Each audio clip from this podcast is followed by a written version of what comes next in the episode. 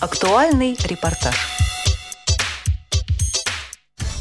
Презентация книги «Встреча вселенных» или «Слепоглухие пришельцы в мире зрячих слышащих» прошла 8 декабря в библиотеке «Восток-1». Автором произведения является единственный в мире слепоглухой доктор наук, лауреат множества наград, профессор Александр Васильевич Суворов. Об истории создания книги и ее авторе рассказала Ксения Смертина, пиар-директор библиотеки. Работа над ней началась три года назад. Когда был учрежден фонд поддержки слепоглухих соединений, возникла необходимость записать и дать возможность высказаться. И, безусловно, Александр Васильевич Суворов, который доктор психологических наук, помимо того, что он доктор, он автор многих трудов, и, конечно же, нам хотелось вот эти все труды собрать вместе. Что следует отметить еще про книгу? Работа над ней шла два с половиной года. Книга сама — это без бесценный кладезь информации про мир, про психологию, про человеческие взаимоотношения, про то, как чувствовать и доверять своим каким-то вот чувствам.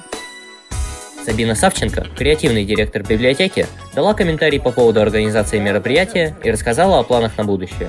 Мы сейчас а, запустили проект реорганизации библиотеки. Я очень рада, что первым большим мероприятием публичным стала презентация книги профессора Суворова. Для нас это знаковая история, потому что библиотека не только позиционирует себя как библиотека для людей с разными возможностями, но и как библиотека социальная. Да, у нас специальное оборудование для людей с а, нарушениями зрения, у нас площадка доступна для а, людей с ограничениями движения. И большое количество программ, которые планируются в библиотеке, они будут как раз носить инклюзивный характер. Мы хотим вовлекать людей с, и детей с особенностями развития, детей с особыми потребностями в активную социальную жизнь. На базе библиотеки открывается волонтерский центр. И мы, безусловно, открыты для всех категорий людей и детей, потому что мы позиционируем себя как молодежный культурный центр, центр, где будет комфортно всем а, людям, вне зависимости от особенностей и возможностей.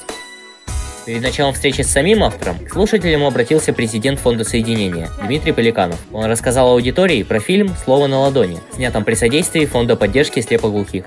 Это был наш первый документальный фильм, наш первый опыт такой. И, э, собственно, он снимался почти, мне кажется, год. Коллеги работали над ним. Они специально поехали в Сергиево-Посадский детский дом э, и сделали очень много съемок с детьми. Они обошли всех таких как бы знаковых слепоглухих и э, постарались через разные жизненные ситуации показать мировоззрение слепоглухих людей, их представление о жизни и смерти, их представление о любви, значит, их отношение к работе, там, как они организуют свой досуг и так далее. И очень важно, что в этом фильме есть и дети слепоглухие, и взрослые. И ты можешь посмотреть вот на эволюцию, то есть какое будущее ждет слепоглухого ребенка, если правильно выстроена система. Если ты с самого начала можешь ему помочь и довести его до уровня, вот, условно говоря, профессора и доктора психологических наук. После совместного просмотра фильма перед гостями выступил режиссер и киноактер Альгис Арлаускас, много лет дружащий с Александром Суворовым. Он поздравил профессора с выходом книги.